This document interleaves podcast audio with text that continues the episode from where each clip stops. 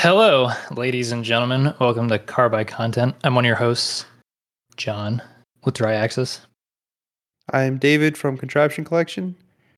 I'm Deylan from Machine Wise. And I am Grant from Fellowship Blades. Neat. Might have messed up the order there. it What? worked. It worked out well. Uh so we were we didn't do a podcast last week, but we did talk to each other last week because I guess we were feeling a little bit like we wanted time to be able to talk about things that are maybe more personal or, or aren't ready for the public yet. And so we're thinking about trying every other week with the podcast. Um yeah, I don't know if you guys have anything to say about it. Yeah, something we're trying out. Schedule might be a little bit different. We'll see what happens. Yeah, we work too much and can't go to therapists, so we had to be together. Yeah, Yep. exactly. Also, uh, you know, I think we we kind of talked about it when we first started the podcast doing every other week because uh a lot of times it doesn't feel like a lot happens in a week. yeah. Uh, or or it can feel Yeah, right. repetitive, but Mhm. I don't know. I think I think we'll see because we have been pretty good at being able to talk for Yeah. you know, over an hour often. Um but I don't know. How was how was your week? One of you guys. Grant, kick us off. Yeah. Okay. Um, let's see. Well, I think relevant to uh, what we talked about actually outside the podcast is Uh-huh. I'm learning a lot of things that I didn't know about surfacing. Oh, yes. Uh, so after you know our our session last time, uh, the blades Therapy are weird. Yeah, eh, the blades came out so good. As soon as I tweaked the tolerance to, I think I put it like a millionth or something like that. Nice. Oh my god, it fixed everything. Everything is so much better. Did you try that that surface uh, tolerance setting too in the compare and edit? no, I just I just did uh the tolerance and it there's still a small thing, but it's when uh there's a line when it goes from down cutting to up cutting Mhm. at like at the bottom of my hollow uh on the S grind because it goes back up. And I don't know if I'm ever going to get rid of that. It's not it's super completely superficial. It tumbles out immediately, but it is it is what it is. But the actual shape of the hollow and the S grind looks perfect. Uh, the actual cutting and the surface finish looks even better. Um, there's a couple issues that I, I random streaks that I would see every once in a while. Those are gone. Um, nice. another thing that I I kind of lost attention to, but I, I was aware of it, but I forgot about it. Is coolant concentration for hard milling. um, and so my coolant concentration dropped to five percent. I usually like to hold it at seven to ten, uh, and we were having a couple issues, and so I bumped it back up. Uh, I, th- I think we're probably riding at six or seven right now, and it's it fixed a lot of problems. So Okay. for any, are you doing? for- what? yeah. Sorry, I was going to ask. Are you doing all of the hard milling wet? No, just the uh The I do a yeah, I do a one tool roughs with air and then I have a finish or a semi finish that leaves uh one thou and Yep. then that does coolant and then the finish pass also does coolant. Cool. Okay. So Yeah, you you should try that um the surface triangulation setting. That might get rid of those weird Aryan. It's when like the lines for some reason they just deviate for no reason. You're like this one should be next to that one. Sometimes it fixes that kind of stuff.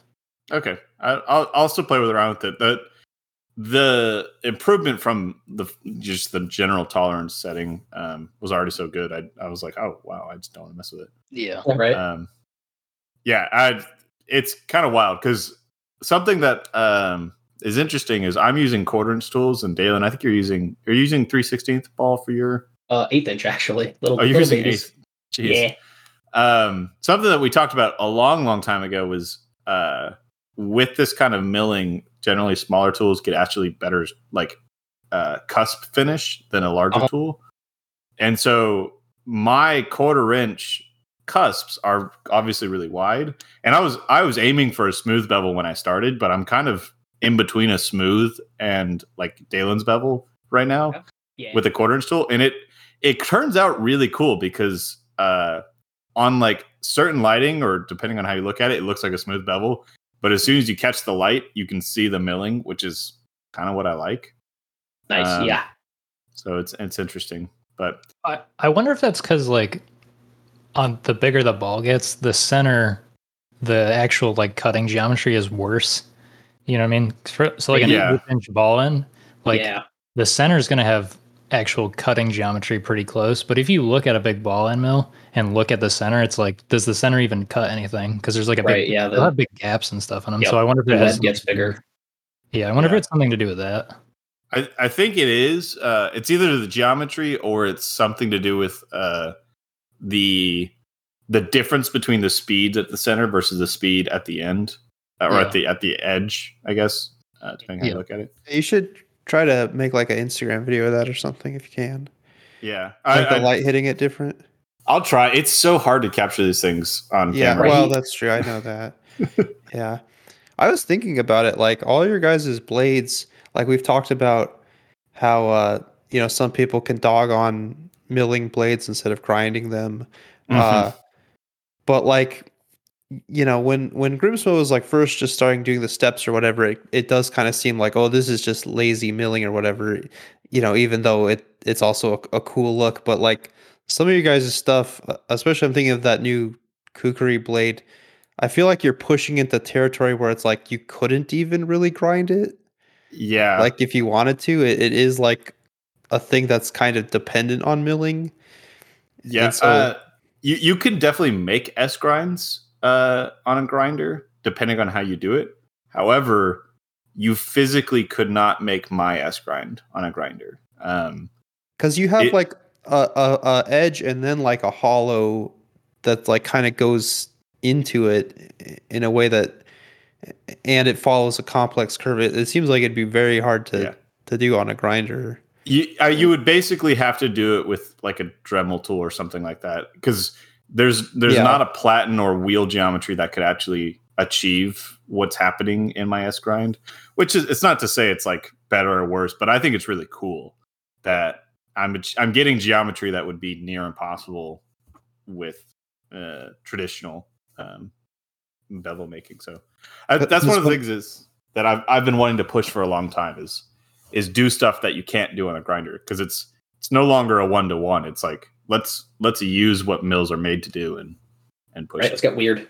because Yeah. because i uh when i started my first designs like that was kind of my goal was to make handles that like you couldn't really make by hand that that and or or even that like just normal milling machines or people with like basic cnc experiences i i really tried to do stuff where it's like weird complex concave curves and like engraving following the curves and all this i wanted to like try to do stuff that would be really hard to reverse engineer Yeah, but I only really thought about it with the handles, and only recently was I thinking about it with the blades. yeah. I got um I'm always like searching for new and new books, old books, and and that kind of stuff. And I got this really cool book. I forget who who it's written by. I'll have to grab it and, and do a shout out or something. But it's it's basically like the way of the sword or or something along those lines. Um, and it's just a history and a encyclopedia of different blade bevel shapes and sword shapes and knife shapes and dagger shapes. Like it just goes over kind of everything. And that's when I first discovered the S grind. It was a few years ago, and ever since then, I've just been stuck on it because it's, it's super cool. Yeah, I can I almost want to do one just for the challenge of trying to mill one. Yeah, it's it's actually it's not as hard as you think, but there there's a few weird things because just just like uh, I guess as opposed to our hollow grinds, the S grind, like I said earlier, it goes back up. So you have you have two or three surfaces that need to be perfect, as opposed to just one surface that needs to be smooth.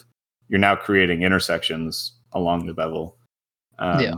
So it's it's not impossible, but it, it's a little bit trickier than just a standard, you know, bevel. I think it'd be I think it would be really cool to see on a lot more folders. Um, Mhm. I'm definitely going to put it on a folder whenever we we come in out come out with this folder. So Yeah. we'll see how it goes. Um, but on that note, the Impusa drop happened last week, and Yeah. uh, it's phenomenal. People seem to be loving it. So yep, Nice, nice That's exciting. sellout. yeah, in- the Impusas were gone instantly, just like yep. just like they used to be. Um, Yep. So that that was cool. Um, New and exciting. Yeah, and I think that's one thing is like I think I finally pushed the edge that like entering territory people haven't done before with the especially just the the kukri S grind blade shape.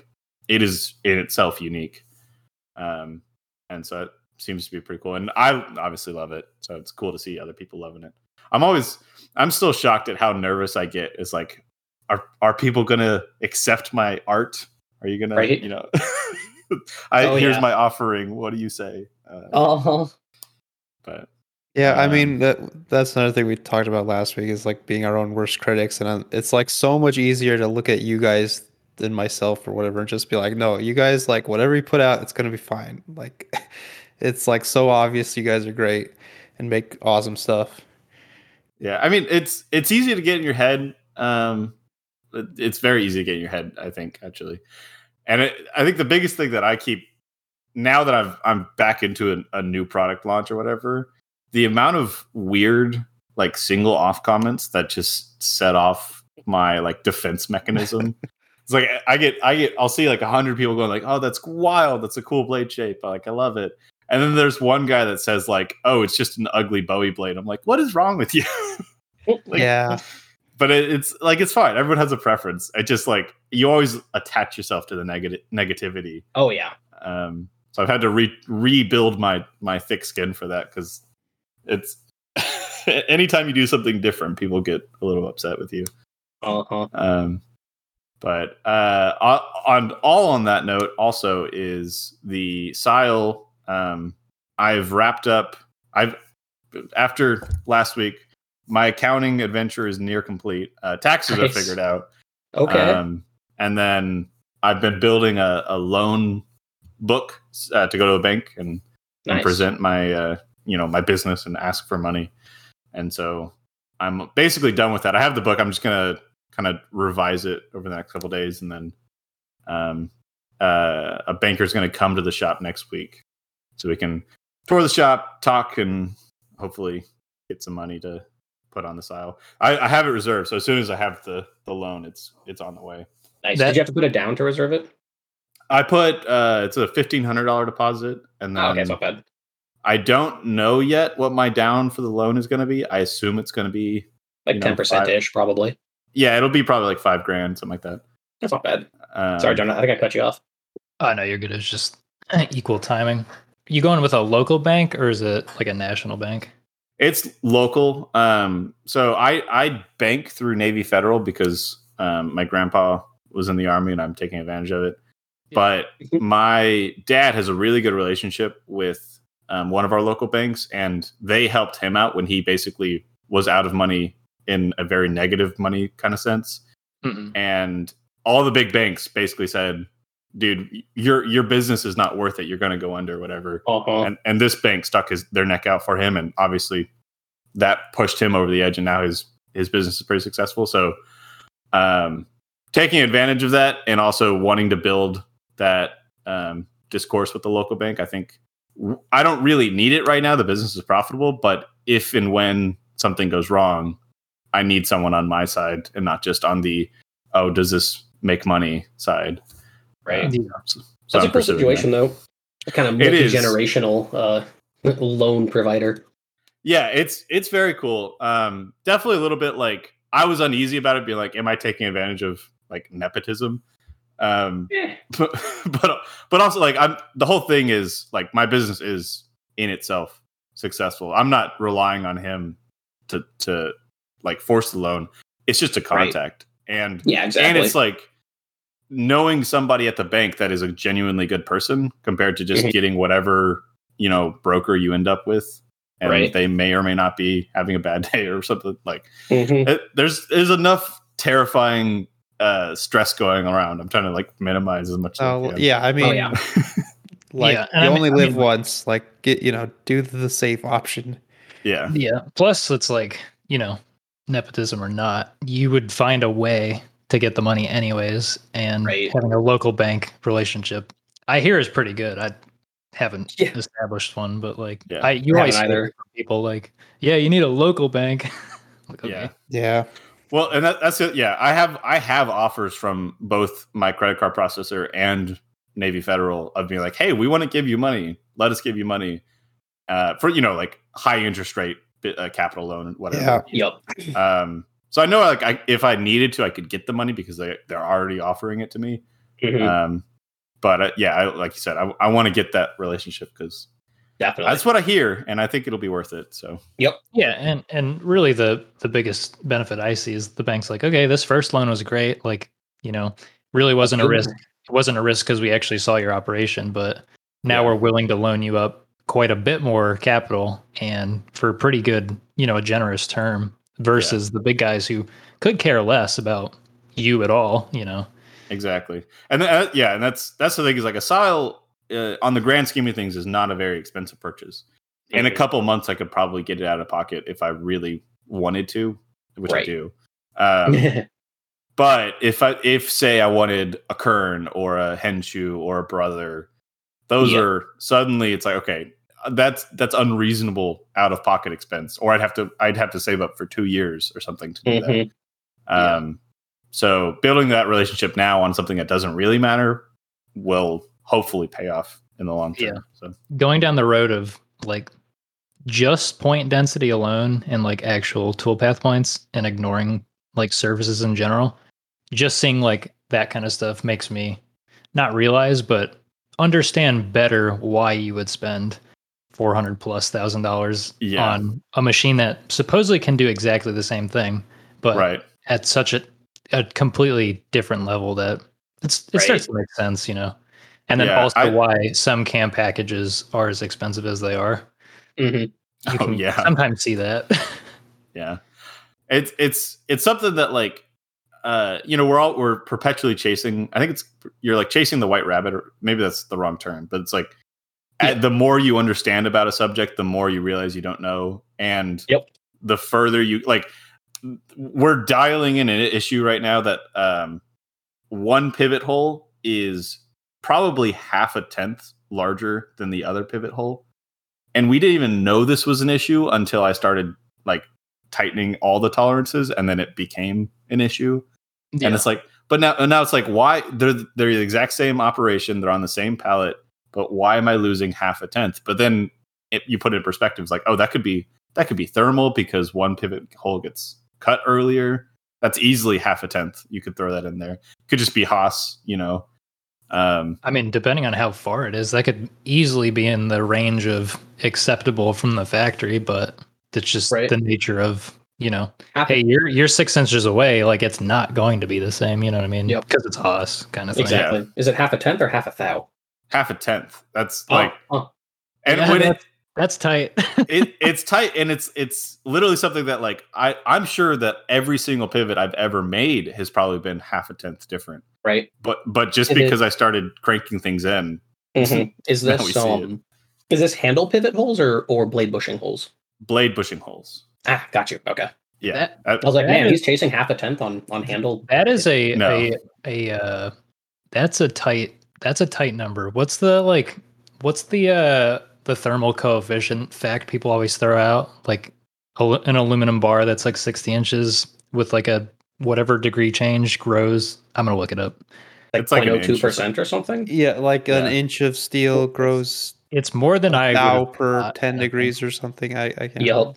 Yep. Yeah, I mean that's that's crazy, but it's dangerous. Like the better you can measure stuff, the more you want everything to be to the Oh, last zero. Like I was helping my girlfriend make cornhole boards a few Okay. months ago, and and like they were like the dimensions did not matter at all. But we planed some wood, and he's like, "All right, that's like you know one and three quarters inches or whatever." And I pull out my calipers. I'm like, "No, it's going back in the planer. yeah, Go to the thou." yeah. And, I, you know, I think that wood also, you know, might uh expand and contract. I'm not. I'm not sure. at least a couple thou probably. Yeah, and I, I Uh, used to love carpentry as a hobby, but I feel like at this point, I, I it's hard to go back when it's like eyeballing an eighth of an inch or something. I'm like, now I have to just plane everything into perfect, and it takes forever. I saw some video that was like uh about making dovetails in woodworking, and uh you know, doing like fine stuff like that really is actually like to the thousandths of an inch. yeah, Um, which is crazy because you know you have to just be practiced and good at using planes and chisels.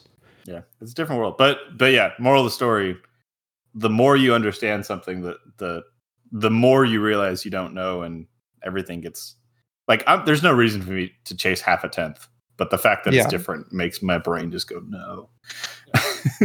but um, anyway, uh, Deylan, how's your week going? Or two weeks? It's been it's been good. It's been interesting. Um, let's see where to start. I find myself becoming less and less involved in the machining side of everything, which is very interesting. Uh, yeah, it's a big step. Um, really, all I do now is I look at parts that come out of tumble and just be happy about them. nice. it's pretty funny.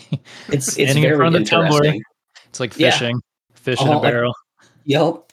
Yep. Um, so yeah, I mean, the machining side is running really well. The whole shop is actually running pretty well without me, which is fantastic. Nice. I mean, yeah, really all I do now is purchasing, pay bills, and uh, sharpen and print labels. Are you doing assembly or do you have an intern? Uh, so we have the um, we have William, our intern, who comes two days a week right now, and he gets surprisingly most of the assembly done. I just have to pick up a little bit here and there throughout the week just to make sure everything is on track. But it's it's few and far between now. Nice. I mean, yeah, he assembled 30 Prismas today and several Opuses, and we weren't really struggling for it. Wow, that's awesome. Yeah. Right?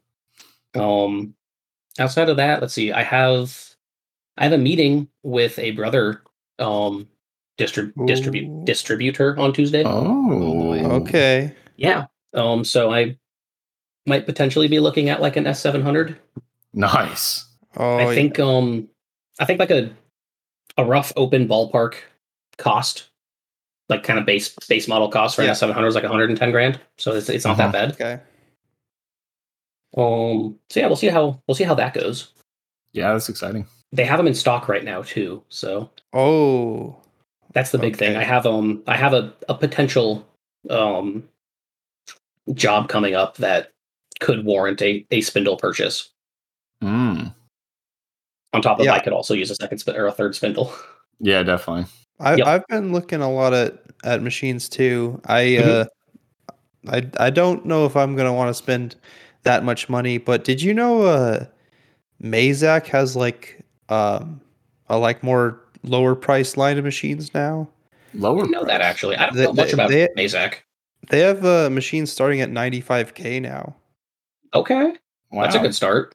and uh, I don't know. I don't think they're right for me, even if the price was right. I I, I think that they're probably kind of big and.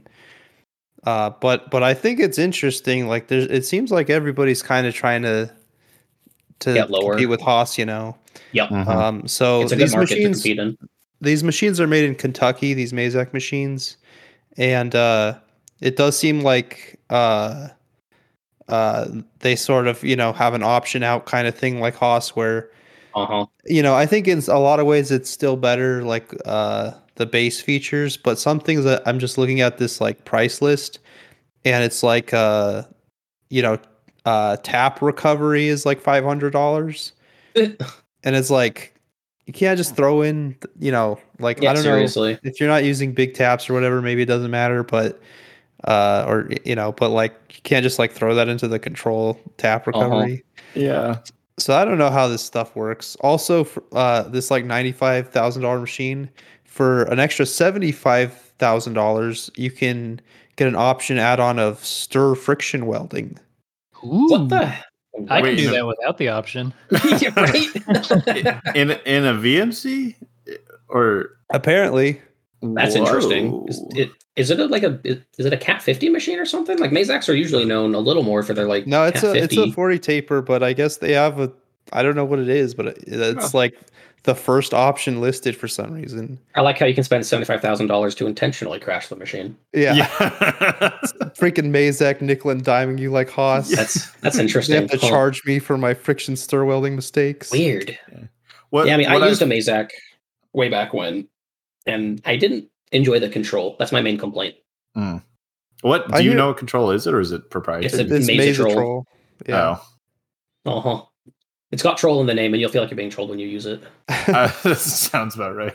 I, I I hear like a lot of people. I uh, it's it seems very polar where lots of people like it, lots of people yes, don't. it is. Mhm. It's the way Um, they, at least the one I ran, the way it handled offsets was like 100% backwards, like tool length Mm. offsets and work offsets. It was like the opposite of everything we know. Yeah. What Yeah, what but- I've well, Sorry. Go ahead. Well, just uh, I was just gonna say like the basic stuff you'd get over a Haas or maybe even a Doosan or something is is like it, it might have scales. It you know has like dual pre-tensioned ball screws and stuff like that. you Okay. know. I mean, if you're getting linear scales at 95 grand, that's, I think, unheard of. That might be wrong. That might be wrong. Okay. It, it just might have better encoders or something. But Okay. Like maybe like like true position encoders or something that. that yeah, don't th- I their think that's probably what it is. Yep. Okay. Okay. That's interesting. Uh, I want to like Mazak because they're orange. yeah. might be that's the kind worst of like possible one thing reason. that makes me not like them. Is like I was so I was gonna ask jokingly, do you not like them because they're orange? I uh yeah, orange is not at the top of my uh, colors color tier list. Damn. Um, but yeah, it's hard not to like look at different machines. It, you know, it's hard not to like have this like creeping thing where it's like, well, you option these options with a Haas, and it's this much. Well, maybe I could look at this company, and yeah, this options this, you know. And so I don't really know what I'm gonna do. Pro- probably end up with something pretty boring like a VF2, but uh, you know, I'm I'm pretty seriously looking at this point at machines. Nice. That's exciting. I mean, That's at the end of the day, it doesn't really matter what you get; it's going to be fantastic. Oh yeah, Mhm. No, I'll talk to eventually. I'll talk about my day and problems with the Tormach. yeah, right. Yep. But uh, let's see. So yeah, potential meeting at for you know brother on Tuesday. Um, I called Enshu today just Mhm. kind of to feel out the waters, and I couldn't get a hold of anyone there, so I gave up, and they're dead to me. Hmm. That's oh my god, that's, that's, unsurprising. They're not that big. that's No, so yeah, they're ridiculous. they're they're not. An- another, uh, just real quick. Have you ever heard of Roku Roku? Yes, but I. Uh, where was I? IMTS. I feel like I saw one. Yeah, it's like a Mitsubishi brand, and uh, uh, you know, there's not a lot of uh, machine tool distributors where I am, but the one is Roku Roku, and and these machines seem crazy. They're like linear motor machines with, you know, meant for like machining carbide or you know, super hardened materials or you know that kind of. Uh, you, like you can use the machine as like a, a jig bore grinder or something, you know Interesting. like super They've high been precision ma- machines. They've been around since 1903. Wow. Is that the one with one of them has like hand scraped weight or uh, the whole thing's hand scraped? So they're like really, really Interesting. expensive.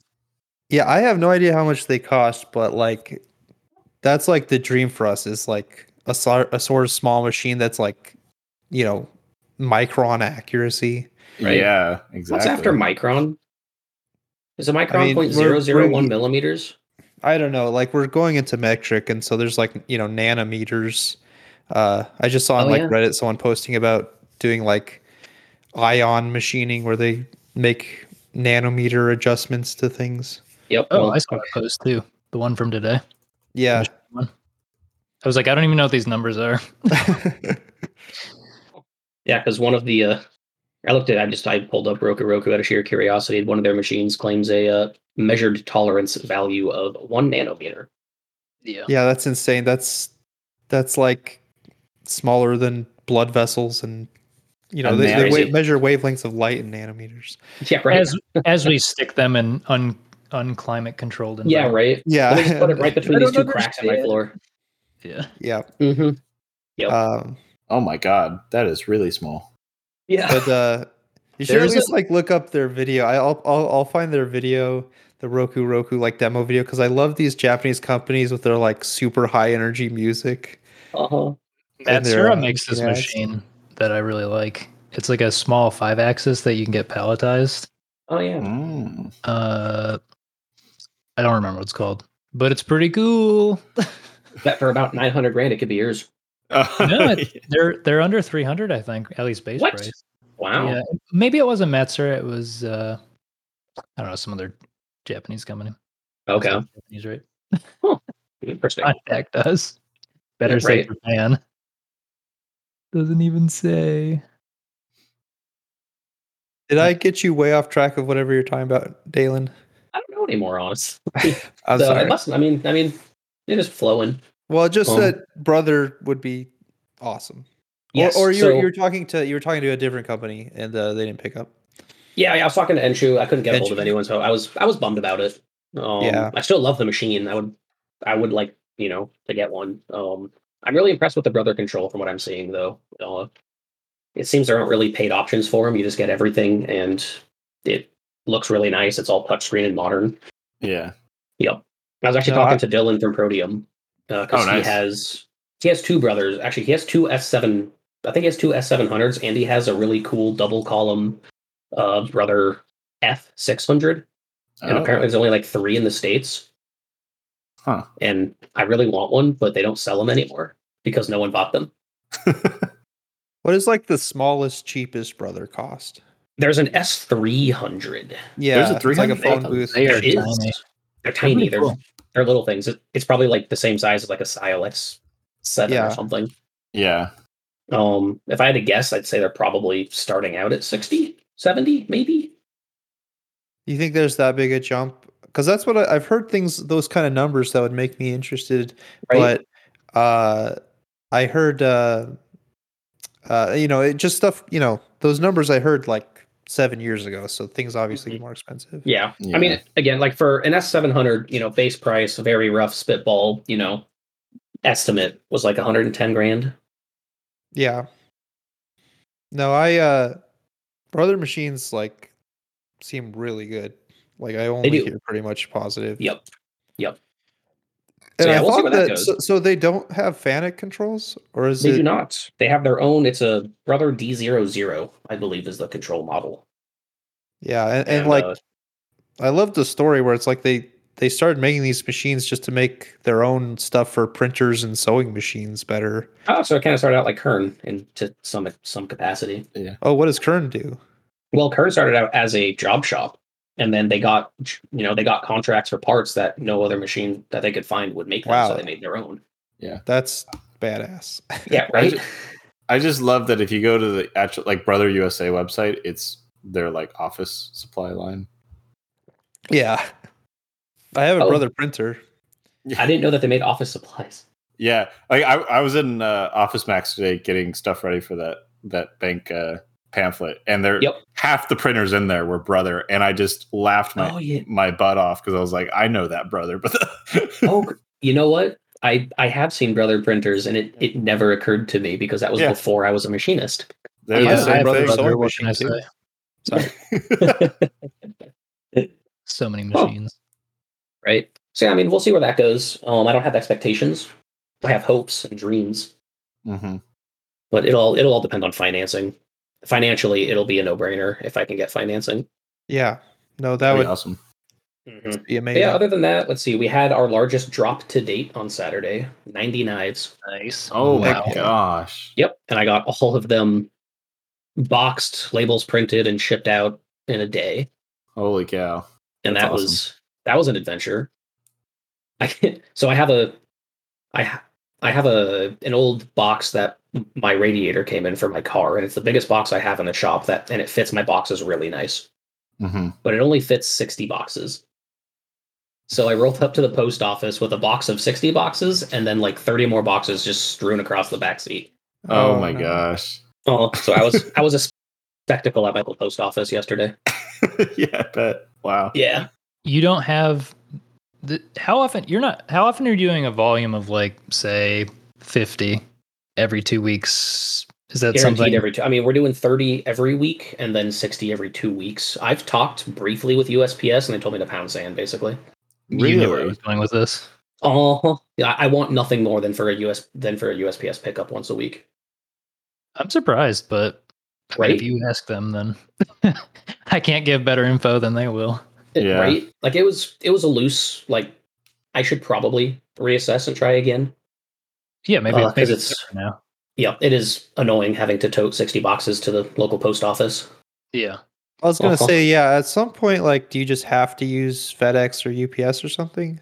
Mm, no, because the, sh- the shop I worked at in Northern California, they used USPS for all their stuff. I think they actually used priority small flat rate boxes, and they had a they had a pickup once a week on Fridays.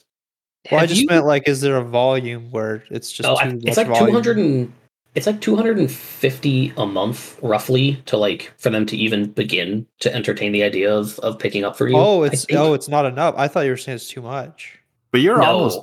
I mean, well, I guess you're not quite there, but you're I'm not quite close. there. I'm close-ish. Yeah. So we'll see. I just have to make more knives, get another spindle. Yes, there you go. More Yeah. spindles solve all of your problems. So you're highly contemplating another uh, mill over like a Swiss or something like that.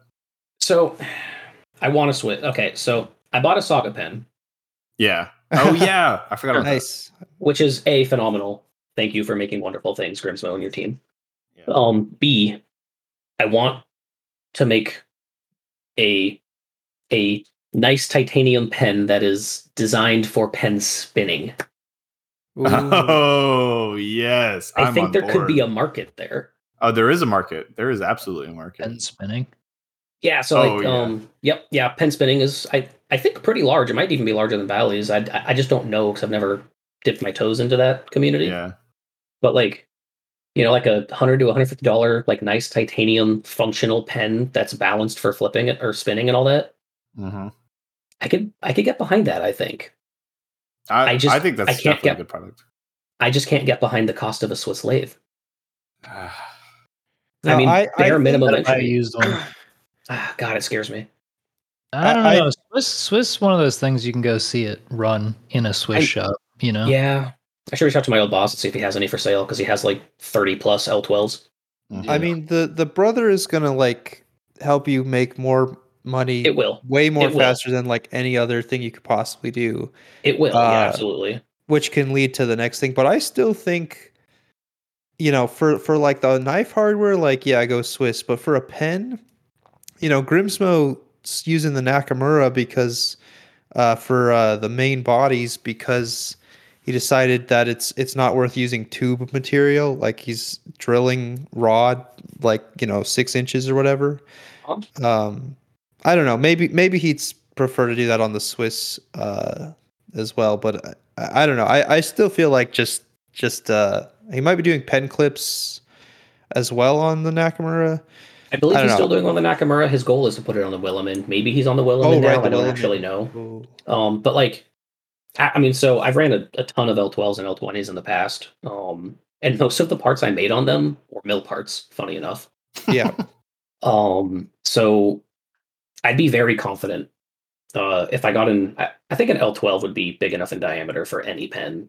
Yeah, that'd be more than big enough for any pen. Well, m- my concern was, and I guess I don't know Swiss that much, is is uh the annoyance of having to switch from such a long part to a potentially very short, very different parts like knife hardware. Oh no, it would all. I mean, I would just pull it all out of um whatever is the largest bar size that would fit like all of the part lines. Just pull it all out of that bar stock. Okay. Yep. Maybe Huh. m- maybe have two bar stock sizes at most. One for hardware, one for pens or something. But Not a bad strategy to keep the Yeah. same stock size. yeah, it you'll spend more on titanium. You're probably gonna make that cost up in setup time alone. No, that's that's smart. Yeah. Uh, So that that's my thinking. Like I just again the like entry level to a new Swiss is is like soul suckingly bad. yeah. yeah. Yeah. No, I don't even know how Squid was able to do it as fast as he did. Uh, yeah, I I I'm not actually sure. that's one thing I did this week is I'm I'm asking him to give me a quote for some uh you know female sex bolt pivots for my Oh, nice. scissors. okay. And so All right, uh, what what thread size? what's that? What thread size? Oh, 256. Oh, tiny little things. Okay. Yeah. See, I thought he just would refuse to do it because he's commented how he hates 256 and he hates two uh, T6 Torx. Yeah. Uh, yeah. So He he's might just like, hate it. He might just hate it from like the Bally side viewing it more so than. Oh the, yeah, no, I Yeah. think I, I it's you know we talked about it, like there is like you know, uh, I kind of wanted to do like full length threads, but I think Mm-hmm. it'd be riskier. So I said, yeah, I could. You know, we don't we don't have to go the full length. Okay. Um, so but yeah, I think it's more of just uh, actually being a flipper and not liking knives Yeah. Yep. I definitely want to go up in size, but it'll be complicated when I can because I still I'm I'm I wanted to stay set on this design for a little while. Um, but even if I didn't, you know, I'm still waiting for I'm trying to get some blades made by someone else and see how they turn out. And so I don't want to change the design and then have those be useless. right. Yeah. And it might not even be possible, at least for the the two the two screws I'm worried about.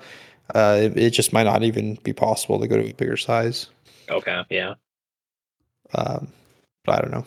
Yep. And I also have one other thing that I could validate on a Swiss as well. Um, I don't have a design for it yet. I have a I have BrainCAD, and I don't even want to go too far into depth on it yet. But I have I have an idea on a um on a tune tuneless pivot system that will never back out. Oh, I've thought so much about that. And I think I I think I found my my variant of it. okay. That's So- okay. I'm- Grant's like has his own ideas or well, I'm sure I Grant do. has ideas too. I do, and and this is something I've thought about. That's I'm I'm just curious. Right? It's, I've heard- it's something I've- I'll absolutely discuss with you guys off off podcast. yeah, But yeah, like I'm hesitant to even say anything about it yet. yeah.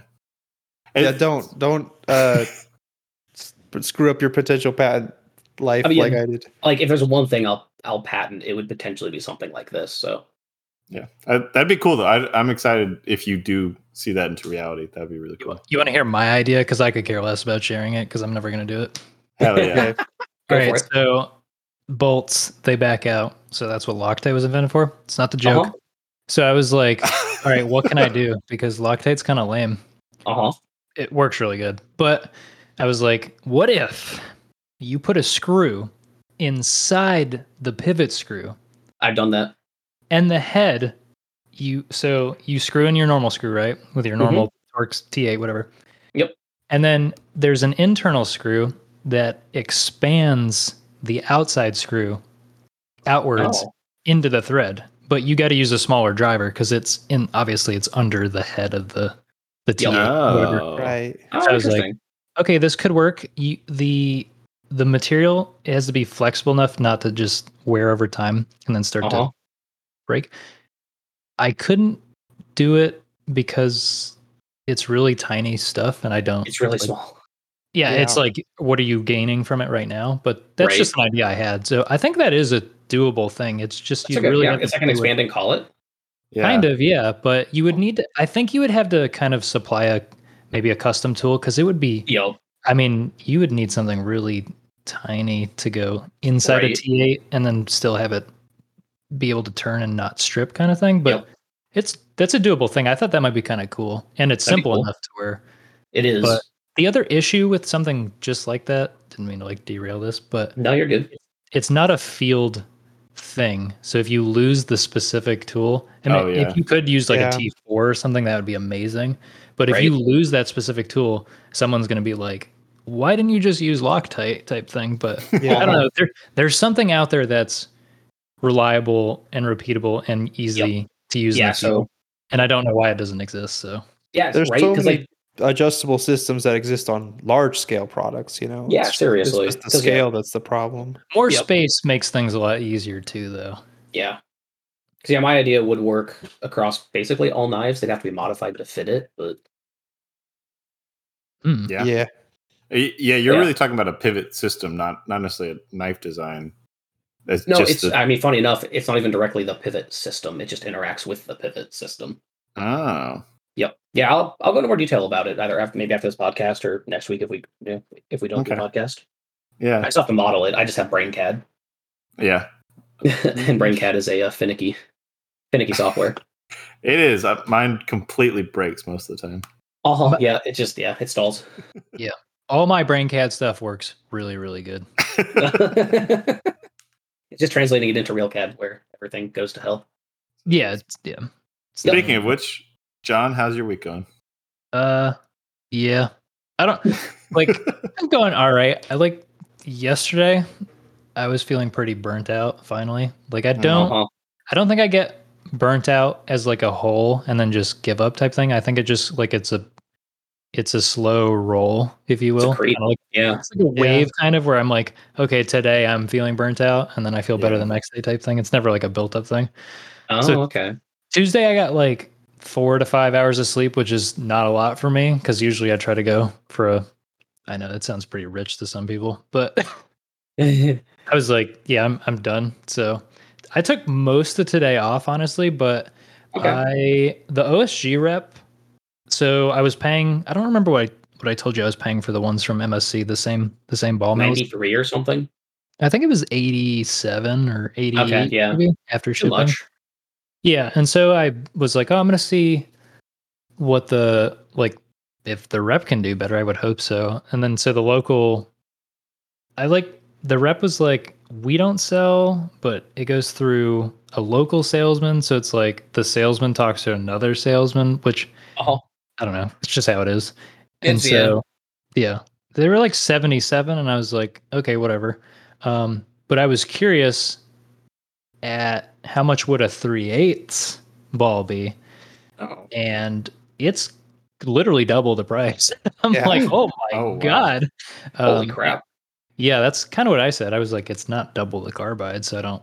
I obviously Right. don't know how to set up a a a cutting machine to make hmm carbide tools, but I was like, yeah, that's that's quite a lot of money.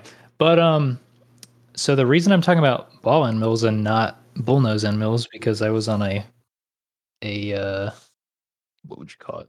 I don't know. I was trying to get bull end mills to work with the blades, Uh-huh. bullnose end mills, and and like I was going over what I was like last week when we were talking hmm about surfaces and stuff. I ended up actually fixing the blade's surface. So I basically deleted the one side in like the Yeah. patch or whatever and remade it properly, which took a really long time because one, I don't really know what I'm doing. And then two, like you're just trying to get it to, I'm not really sure. It's not that there's like an optimal shape, I guess, for a blade bevel, but just like, does this look close enough to the original? Does it feel the same and still have the improvements to where it's not a big deal if you don't say anything about it? If you get Right. get what I'm saying, and Yeah. not, it's actually it's actually an improvement over what's currently out there because this this the grind, if you will, is more hollow actually, which leads to more problems that I haven't even gotten to, but it'll definitely be supporting the backside on milling is going to Yeah, become gonna- 10x harder, I think. As I Yeah. gonna say that means your your current backside supports are null and void now, huh? Just yeah, tab- so yeah, I basically yeah, I had to remake those blocks. Um and that's something I'm going to do tomorrow, but the whole reason I was doing this the whole reason I spent like way too many hours. I don't know how many hours total. It had at least like probably 25 hours trying to get this stupid toolpath to work. um, the bullnose, that was the whole point, and the results were not. They were good. They're just not. You couldn't get it. So the whole thing I was trying to do was use a flow toolpath and keep a bullnose normal to the surface. That Yep. way you can, you can benefit from you know full width cutting and basically make Uh-huh. cusps not really a thing. And even Right. if you can't say be nominal to the surface, but like let's say you were you were half a degree off or one degree, that still makes the cusp into triangles as opposed to like uh, spoon shapes. Mhm. What does a cusp look like? Uh, like that spoon like a shape's finger? probably good. like a Yeah. like a negative looking finger. Um, so if you could get triangles, triangle cusps, then those would tumble better because they're less aggressively pointed with deep valleys, I guess. Mhm. So that the whole goal was like, yeah, the bull bullnose, that's the way to go. And I could not get it to work. And then the only way to get the toolpath to generate properly, e- even with, and this might be a fusion problem, uh, even with like a 60 degree or a 60 thou radius on like a uh, 3 16ths cutter, which only puts the center, um, like the center flat. What's the math on that? 30, 60, whatever Butter, point. like eighth inch. yeah, I mean, it basically makes it really tiny. Fusion still won't generate a toolpath that makes the bullnose nominal to the surface. Mm. And it's likely because it gets really, really annoyed that you're trying to put a flat on what is essentially like a dip. So Mhm. Fusion's like, I want to cut the dip. And we talk like Graven uh Graven Graven. Grant Grant and David Gravid Gravid and me we were talking about like can you cut you can't cut with a bullnose in in a you know in a bowl shaped area. So that I'm pretty sure that's Fusion was like, hey, I want to cut in this area. So what it would do is like it would run a line and then it would back itself up and Yeah. tilt the fourth axis to cut that area. And I was like- Uh, I was like, no fusion, I just want you to ignore that. Like I want you to pretend it doesn't exist. But it didn't matter even if you set the tolerance to like 10 thou, it still didn't like the fact that there was uncut these uncut voids essentially. So I was like, okay, well I'll tilt it like four degrees or whatever. That was the only way to it to generate proper like follow through lines, I guess, or like smooth cutting lines. And so I did the math on it. Either it was like Monday, I did the math. I was like, okay, if you tilt a 3 16ths bullnose with this much of a, a rad on it, four degrees, and what's the cusp height if you take like a 5 thou uh, step over versus a ball nose? Mhm. and the cusp height is actually like quite a bit larger, tilting Oh. at four degrees. Even if you do get the benefit of them having like the triangular ones, it's like four x the the ball nose cusp height. So I was like, okay, well I might not be gaining absolutely anything doing Hmm. this. So now I'm like, okay, well I'm just going to use a really big ball nose because I can't afford a lens cutter. I don't know if you guys have ever priced lens cutters out, but no, do you Yeah, know what, really? do you know what a lens cutter is? I do. It was like but the high I, feed I'm- mills. Yeah, Well, so they're they're kind of shaped like that. You know, what, like a barrel cutter is. It's like a tapered end mill, but the Yep. the side taper is actually like a giant radius. Yep. A lens cutter is just the same thing, but it's towards the floor of the part. So Okay. you can just imagine if you took a five inch ball end mill, for instance, and you just cut a sliver of it that ended up being in like a three eighths uh, wide area. So just that Mhm. radius, essentially, that's like what a lens cutter is. So Yep, it yep. makes the cusp height uh, related to that, you know, total five inch radius, but it's on a really small, small cutter, obviously. Right. And that would be really the best way to do it. Uh, the problem with that is, like I just said, the cost of them completely Mhm. ridiculous. Like out of this world ridiculous. Like I'd rather spend a week trying to get a grinder to work than spend Okay. money on lens cutters. I have like two or three from Helical. Well, I also didn't think Fusion would post anyway. Well, so Fusion will post because Dalen mentioned this last well, men- len- English. Mentioned this. It's okay, Jalen. How long were you thinking of that that name there, David? How dare you? How dare you? Um, they give you the theoretical radius, so you you can program it as like a gigantic ball mill. But Yep. in your to your credit, David, Fusion might just be like, "Well, you can't cut your part with a five inch Yeah. ball end mill. I'm not. I'm not making you a toolpath. Go away, kind of thing." right. Which, yeah. So Ha- have you tried cutting the blade with just a regular ball, with the but with tilting simultaneous force stuff?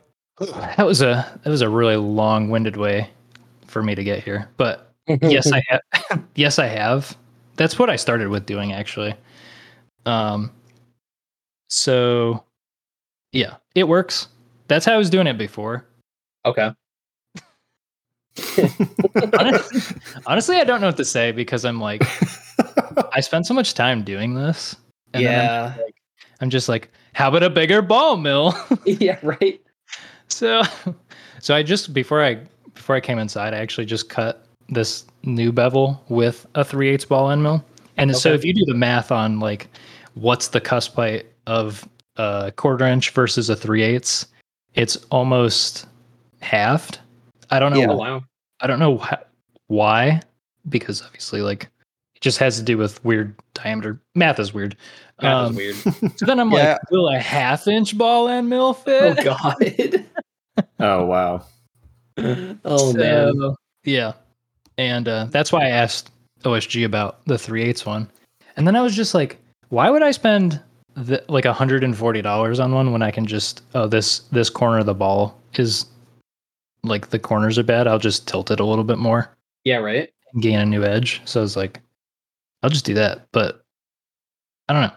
So that's my adventure with stupid. So you, My grinding wheel hasn't showed up. That's why I'm still doing this. I was uh, okay. I was. I, I had the grinding wheel in the back of my head during this entire conversation. yeah, I emailed them yesterday or Monday, and I was like, "Hey, Yeah. where my where's my grinding wheel at? You have no idea how much money you're costing me. Right. I'm sitting here trying to fix my problems with, you know, what would be the easiest. There is something to be said about how much time I'm wasting and the fact that if I had just continued to do what was working, I would have more knives out the door. Mhm. And I know that, Yeah. but there's no one here to stop me, which is unfortunate. worst enemy. And I know too. I'm sitting there like trying to do this surface thing, and like I got it working. And I learned a lot about surfaces and Mhm. stuff, which will help me in the future. And it helped me with like a a toolpath yesterday. Okay. But I'm like, but I could have put out so many more knives. And is my current burnoutness because I'm not putting out enough knives, or is it because I'm spending time fixing things that I shouldn't be, Uh-huh. kind of thing? I don't really know.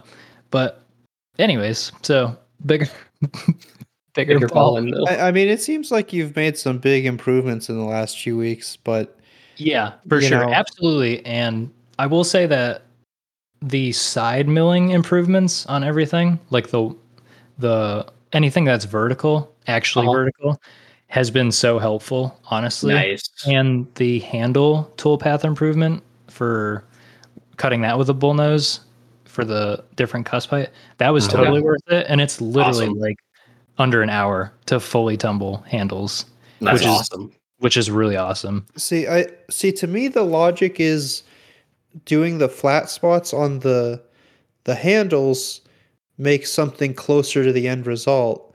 Yes. But I feel like the concave hollow grind of the knife adding flat spots doesn't equal closer to the to the end result. And so it might not even be a gain in tumbling. C- closer to the closer to the same result would be as big of ball as possible because it's as close to the same curve as possible. Yeah, so like I and I we talked about this and I and I thought about it and I was like, yeah, you guys are right. But then there's the aspect that you can tilt the fourth axis. So like Mhm. in in reality, you should be able to hit those those uh, con concave con, concave areas because you can you can tilt the tool to cut in them.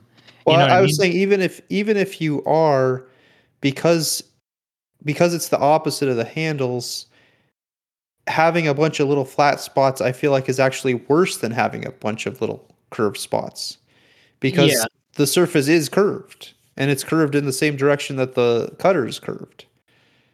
Right. Um But I don't know. It I it's such a small scale. I you know I don't know.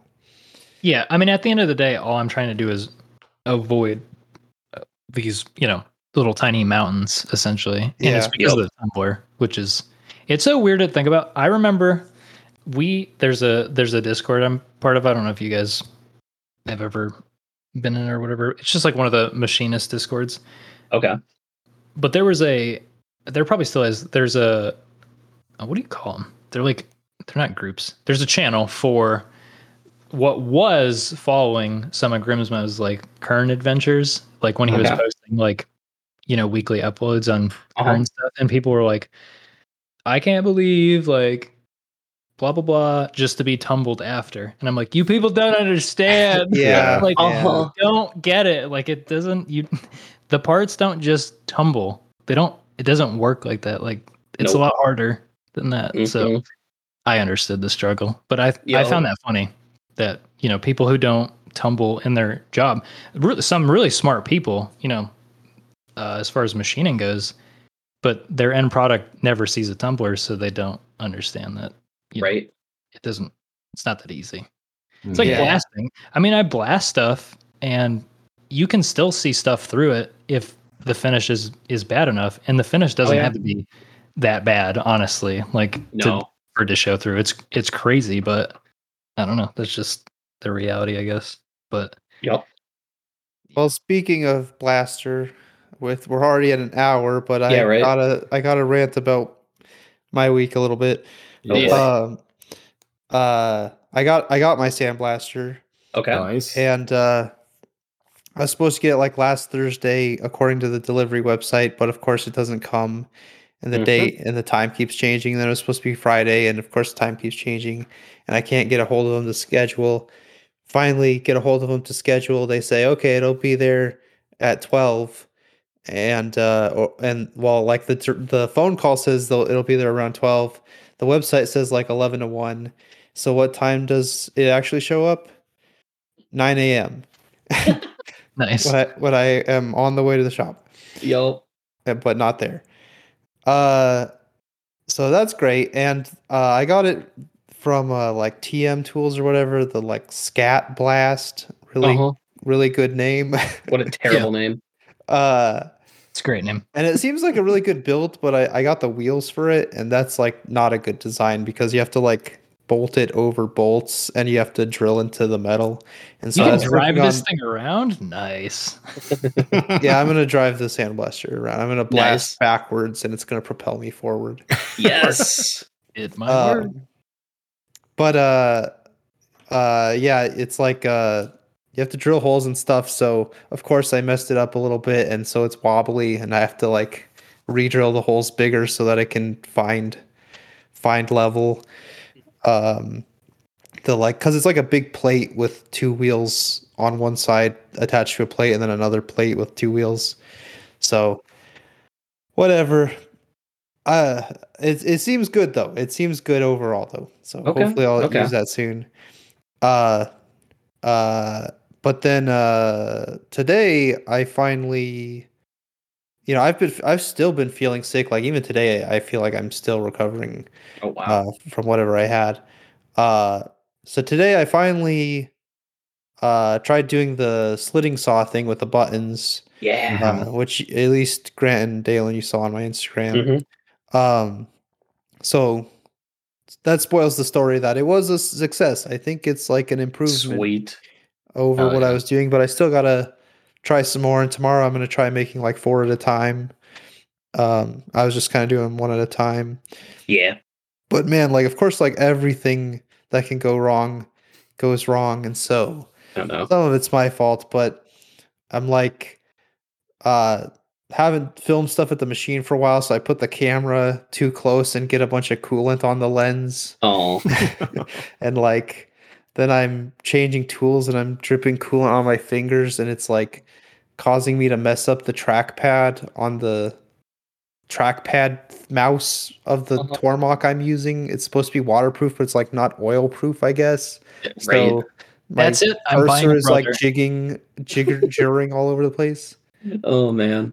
Uh, and then like uh, I first just decided to put some stock in like the serrated jaws of the the little Saunders vice, Mhm. which is a dumb idea. Uh, and of of course it like tips immediately because it's a Oh, round yep. part. Round stock. Yeah. And so I thought it'd be fine because it's like serrated.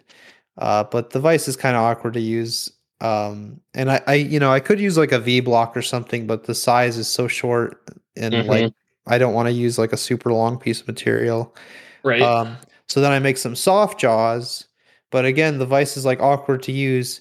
And so uh, it kind of tips in the soft jaws, and I'm worried that the soft jaws are ruined. But I tighten it up again, and it's fine. But uh, I'm trying to cut with like a whole length of of uh, a quarter inch cutter, which is maybe like uh, three quarters of an inch flute Yep. length yep. Mhm. and uh, you can't do that in the Tormach because you'll pull it out of the spindle because Oh, it's no. uh, just an R8. And so I Yeah. pull it out of the spindle a bit, and so I have to lighten it up and take it like in two depths because I was trying to cut the length of four buttons at once plus the Mhm. slitting saw. Um, so all all the classic things you could do wrong, and uh, uh, finally it works. You know, soft jaws are working. everything's working. I do the slitting saw, and um, uh, what I did is I left uh, you know, a thin. I I slit like halfway on each side, but I left like a slight curved tab, Yep. and so the curve kind of supports it better. Mhm. Okay. Um, and I kept having to reduce material. I thought I'd have to leave like ten thou or or something. Yeah, you'd be surprised. but uh, I'm down to. I'm sure that it's like a little bigger because the cutter size isn't perfectly. Hmm Uh, it's like a one and a half inch saw, um, but it's probably slightly under. But anyway, on on the on the um, in Fusion, I'm only leaving a two thou thick tab, Nice. um, which is like crazy thin. Yeah. Um. Uh. But yeah, it, it works, and uh, you could just like snap it off, and it's you know kind of not sure the sanding process what it would be, but you know I just tried rubbing against like 600 grit. Yep. Um. I didn't want to do too coarse. Um. But it seems like an improvement. That's awesome. nice. And, That's really uh, cool. Is uh fun and something Yeah. So I, I I've I've not never done it before, but I haven't done it in a long time. right, is it an improvement both in part accuracy or just in time? Uh, I didn't even think about time. I was talking about accuracy. I think it's Oh, making more accurate parts. I'm using a Sweet. 16th inch uh uh slitting saw. Yep. Uh, it's carbide though. I Mhm. I also got an eighth inch one I want to try, but it's good enough that maybe I don't need to. Yeah. I mean, yeah, Uh, for just parting off, I think the thinner would be better, save some material. Yeah, of course that's the advantage. Um Yep. But uh the first one I did it was like 3 thou higher on one side than the other. And so I don't know if that was like all sorts of different weird set of problems um or what. You know, I tried to reface it and everything. Oh, Uh but uh I don't know how much it matters like if I come in facing it from one side or the other or how slow I face it or if it is a slitting saw issue. Uh but the first one I did was like 3 thou higher on one side than the other. Um but the second one seems like it's within a few tenths like everywhere I measure it the okay. the parallel Are, I wonder. It sounds like it might be moving during slitting. Um, are the is the vice mounted like parallel with X, like a standard vice would be? Yeah. Were you slitting along the X direction? Yeah. Okay. Uh, maybe try slitting it in the Y direction, just because the the soft jaws will be more rigid if the soft jaws are like just a half circle on each side.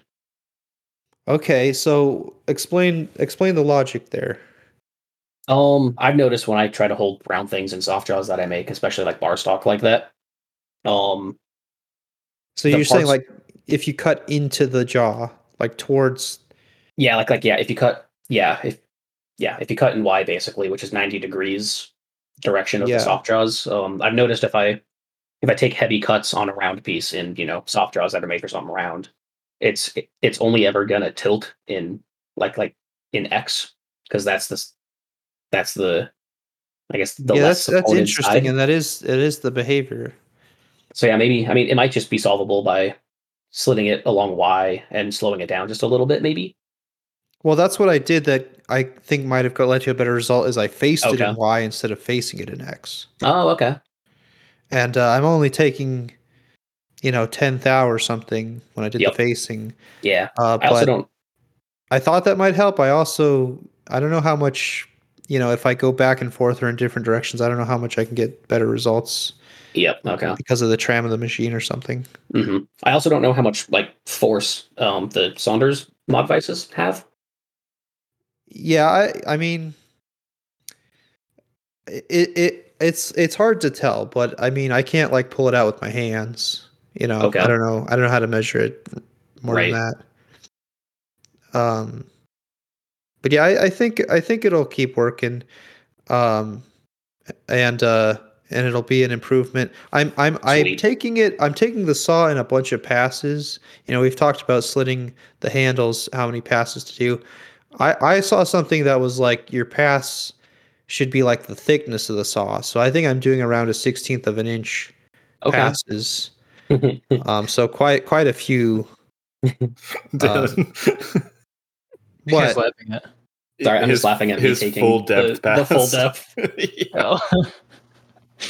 Yeah, I think I could take bigger passes, but I'm also, you know, it's like the high speed machine. I'm taking them Right. sort no, no, I'm not laughing fast, at your feel like. approach. I'm laughing at the ridiculous idiot decision that is my approach. Because I'm I'm feeding at like close to 50 inches a minute. Oh wow, okay. That's pretty. That's good. But That it's all, good. it's aluminum though. It's aluminum. Oh. Yeah, yeah. yeah, but still pretty good. Yep. So, but Huh. yeah, I I uh I don't know. It's good to it's good that despite all the troubles that it seems Right. like a win and uh, Yes. I mean that's exciting. I love slitting saws. fun fun to do something new. Yep. Slitting saws are a poor man's fourth axis. Yeah. No, and, and like I said, this would be so awesome to do on a live live tooling lathe, Oh Right. yeah. um, or or even a Swiss, I guess. Mm-hmm. Uh, anything else, guys? Yes. Um yes. What? Yes. Okay. I finally found it. The thermal coefficient thing. Oh, I've been looking for it this whole time, trying to learn how to been being these eaten alive by this by this. Yeah. So I hope these numbers are right. I Oh, tried to make sure they were. I was like, that doesn't make sense. That can't be right. So for a piece of steel, and I just Googled like, what is the thermal coefficient of steel? Okay. And I'm gonna guess this is like probably mild steel, like A36, Yeah. something you'd weld with. But we can look other ones up, others if Mhm. anyone cares. So if you started with initial length of one inch, and the initial temperature is 68 degrees, and your final temperature was 90 degrees, so that's a temp Oh. change of 22 degrees. Mhm. The change in length is one tenth and a four, whatever the four is. Is that four millionths? Yep. One tenth, forty millions. Four hundred thousandths? Yeah. So not yeah. too bad. Wow, twenty degrees. Yeah, that's is- not much at all. ten- full temp. Yeah. Yeah, that's a big change too. Okay. Yeah. Yeah. And then if you went to 100 degrees, which is a 32 degree change, that's two Yep. tenths. Okay. Wow. and that's just mild steel and it seemed like chromoly and stuff so like um what is that 40 41 had different coefficients and then Yeah. uh, aluminum's crazy like when you load Yeah. it up It is. um, so i just did steel because you were talking about table stuff and i felt like maybe it'd be a little closer the aluminum Mhm. one's like a shock factor almost but Yeah. it, yeah I I, uh, I I did see something uh, once. I don't think I've tried it though, where you can like hold like a metal pin in your hand and measure it before and after holding it. And if you have a good micrometer, you can like measure the difference okay. yeah. just from the just from the heat of your hand. If you hold Oh, it yeah. for like maybe a minute. There- yeah i mean if, you- if you look at heat shrink tooling what's that doing it's like and the grip Yeah, strength right. is absolutely Oh yeah, yeah. It is. Yep. In Yeah. And they do the opposite too, where they like super cool uh, shafts or whatever to put bearings on. Yep. in my thermodynamics class in college, they had a, a cool presentation. It was like a two inch brass ball and a brass hoop. And oh yeah, I've yeah. you'd like you'd like put it through the hoop or whatever, and then you hold it in your palm of your hand for like a minute or two, and then it it would suddenly become a, a stick fit or a That's fri- cool. um, Yeah. friction fit. Yeah. That's cool. So- Yep. Huh. That, so that's all I had to say. Okay. Alright. I have one And thing I- on keyways real quick. Oh yeah. Yep. So it, it, it's just weird. Um, so I've been using the same keyway cutter uh, on the on the Prismas because it's aluminum. Um, the same one that I purchased for prototyping them is the same one that's running to this day. Wow. So it's done. I don't know, like handle Holy sets. It's probably done 700 to 800 of them already. So that's like 1600 individual parts. Um, So- and so out of nowhere, uh, like two days ago, I'm listening to the machine run, and Jake and I look at look up at the same time, going, "Does that sound different to you?" We're- we're like, "Yeah, that sounds this. that sounds different. and so we let it finish, and then which we he turns on optional stop, and then we we let it finish. We go to look at it, and half of the keyway cutter is just gone. oh my god. Yeah, it's just have- at its halfway life point. We have well, bonnet so leading into it, um, we have no idea how it exploded. Like it wasn't dropped, it didn't hit, like it didn't cut steel or tie. It's just on aluminum the entire time. So it must have loaded up finally and just flung half of it away. Yeah. Um, I mean, We're still running it. The, the cutting edge, you know, after We're- a while. I'm, yeah, we're still running it. What? Are you serious? I told you it's Oh, just yeah. half life. It's just halfway. oh no. It's- It hasn't changed anything aside from the sound a little bit. it hasn't kicked up any more burrs. The like the finish is the same. Um, the tolerancing is the same. So I'm like, yeah, screw it. Dude, Let's see how much I- longer it can go. I am so excited to work with aluminum again once once the I silos. love back it. Yeah, I love aluminum.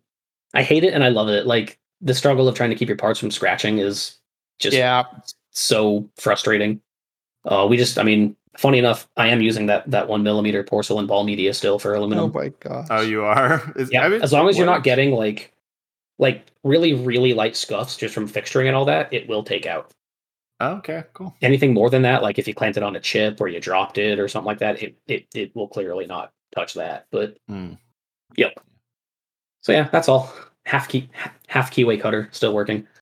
All right. So when when you see uh Fellowship Blades keyway cut aluminum channel valve line come out, Yes. yeah, I'm jealous. I'm I'm, ah, I'm excited. yes. All right. Cool. Yeah, I want to Should we wrap call it? Yep. Thanks for Yep. listening. Yeah, thanks. Until next time. Goodbye.